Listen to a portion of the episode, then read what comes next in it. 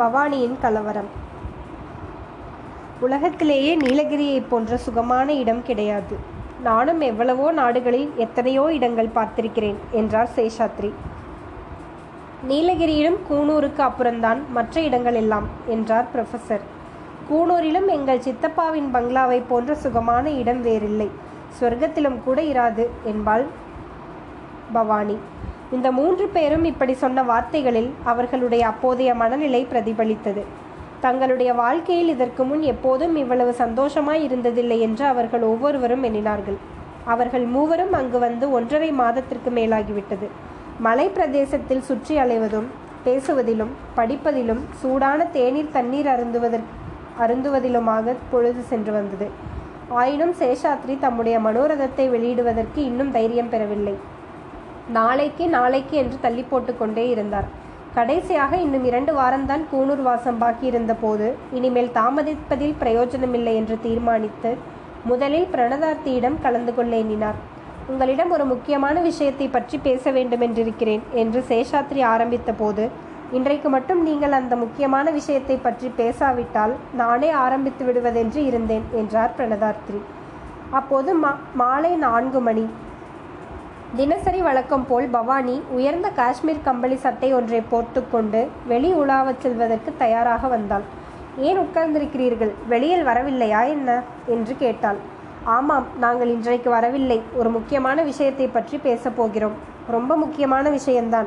ராத்திரிக்கு சமையல் திட்டம் போடப் போகிறீர்களாக்கும். வாருங்கள் சித்தப்பா போகலாம். இல்லை அம்மா உண்மையாகவே முக்கியமான விஷயம். ரொம்ப அழகான விஷயம் கூட என்று சொல்லி பிறகு மெதுவான குரலில் அது மேலே காஷ்மீர் கம்பளி சட்டை போட்டுக்கொண்டு மலைப்பிரதேசத்தில் உலாவச் செல்லும் என்றார். இப்படி கூறி புன்னகையுடன் சேஷாத்ரியை பார்த்தார். பவானி பங்களாவின் முகப்பில் கொழுகொழுவென்று வளர்ந்திருந்த ரோஜா செடியிலிருந்து அப்போதுதான் இதழ் விரியத் தொடங்கியிருந்த ஒரு ரோஜா மொட்டை பறித்து தலையில் செருகிக் கொண்டாள்.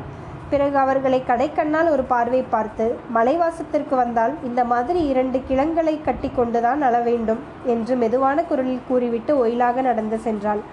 அவள் கூறியது அவர்களிடம் காதில் அரைகுறையாய் விழுந்தது. பிரணதார்த்தி அப்போது பவானி போவதையே பார்த்து கொண்டிருந்தா கொண்டிருந்ததால் சேஷாத்ரியின் முகத்தை பார்க்கவில்லை. பார்த்திருந்தால் அந்த முகத்தில் ஒரு கணம் தோன்றி மறைந்த வேதனையைக் கண்டு பயந்தே போயிருப்பார். சேஷாத்ரியின் மனச்சோர்வும் தயக்கமும் முன்னே போதையும் இப் விட இப்பொழுது அதிகமாயிருந்தன. உண்மையில் அவர் இந்த சமயம் தன்னுடைய சொந்த கேஸை எடுத்து சொல்வதில் பட்ட சிரமம் வேறு எந்த கேஸ் விஷயத்திலும் பட்டதில்லை. பிரணதார்த்தி மட்டும் ரொம்பவும் குறுக்கு கேள்விகள் போட்டிராவிட்டால் அன்றைய தினமும் அவருடைய கேஸ் தள்ளி போடப்பட்டிருக்கலாம். எப்படியோ அவர் கடைசியாக மனதை திடப்படுத்தி கொண்டு பவானியை கல்யாணம் செய்து கொள்ள தமக்கு விருப்பம் என்றும் அதை பற்றி பிரணதார்த்தியின் அபிப்பிராயம் என்னவென்றும் கேட்டுவிட்டார். அதற்கு பிரணதார்த்தி அதைவிட தமக்கு சந்தோஷம் அளிக்கக்கூடிய உலகத்திலே வேறொன்றும் இராது என்று பதில் சொன்னார்.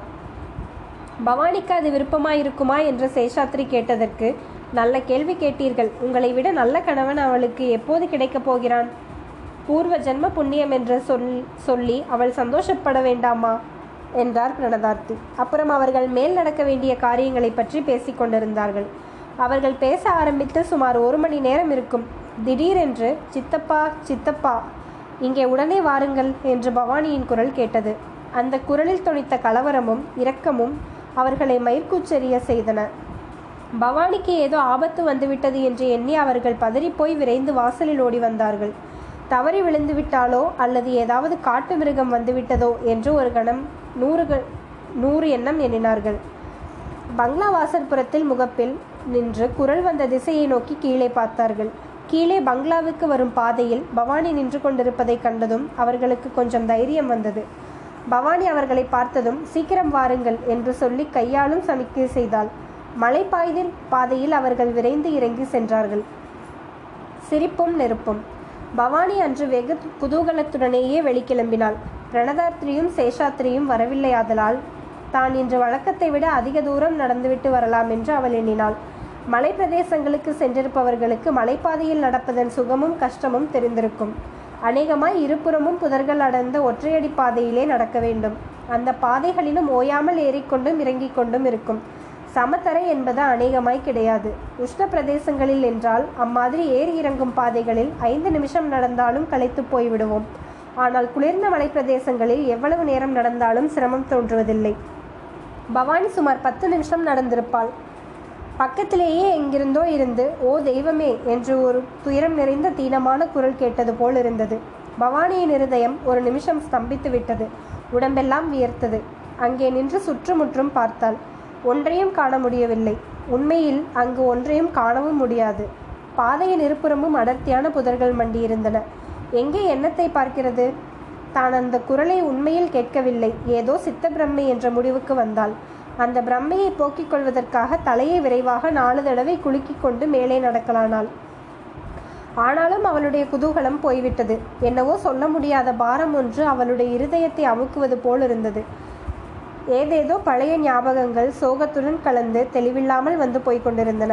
இத்தனை நாளும் தோன்றாத எண்ணங்கள் எல்லாம் தோன்றின. இந்த வாழ்க்கையின் பொருள்தான் என்ன? எதற்காக பிறக்கிறோம்? எதற்காக வாழ்கிறோம்? என்று இப்படியெல்லாம் சிந்தனை தோன்றியது. ரொம்ப நேரம் சுற்ற வேண்டும் என்ற நினைப்புடன் கிளம்பிய பவானி வழக்கத்தை விட முன்னதாக வீடு திரும்பலானாள். திரும்பி வருகையில் மேற்சொன்ன குரல் கேட்ட இடத்தில் சற்று நின்று கவனித்தாள். ஒன்றும் தெரியவில்லை. அந்த இடத்தை தாண்டி வந்தாள்.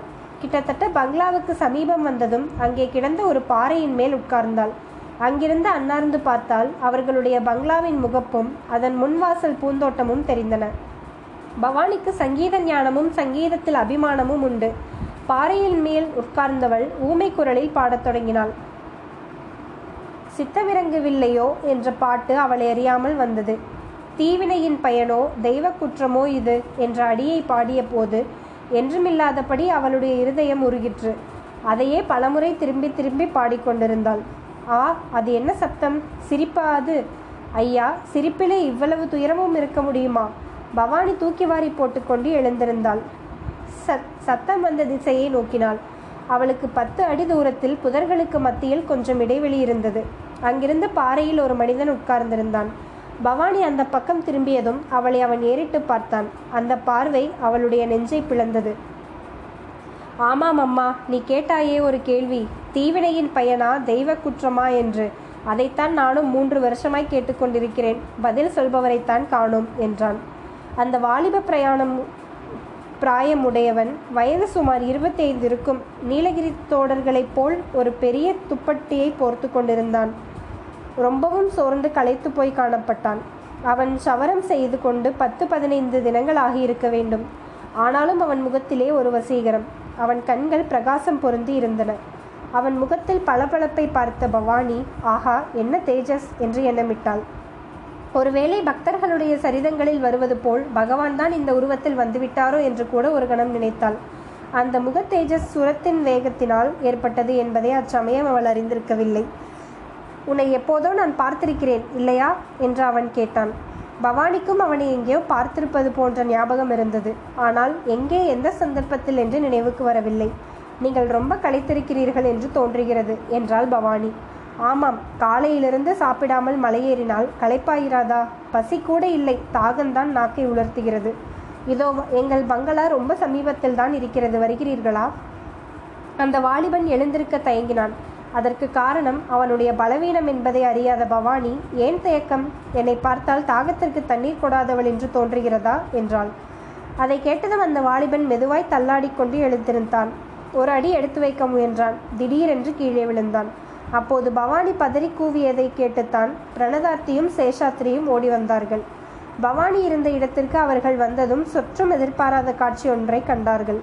பாறையின் மேல் ஒரு வாலிபன் ஸ்மரணையற்று கிடந்தான். அவனுடைய தலையின் அடியில் பவானியின் கம்பளி சட்டை மடித்து வைக்கப்பட்டிருந்தது.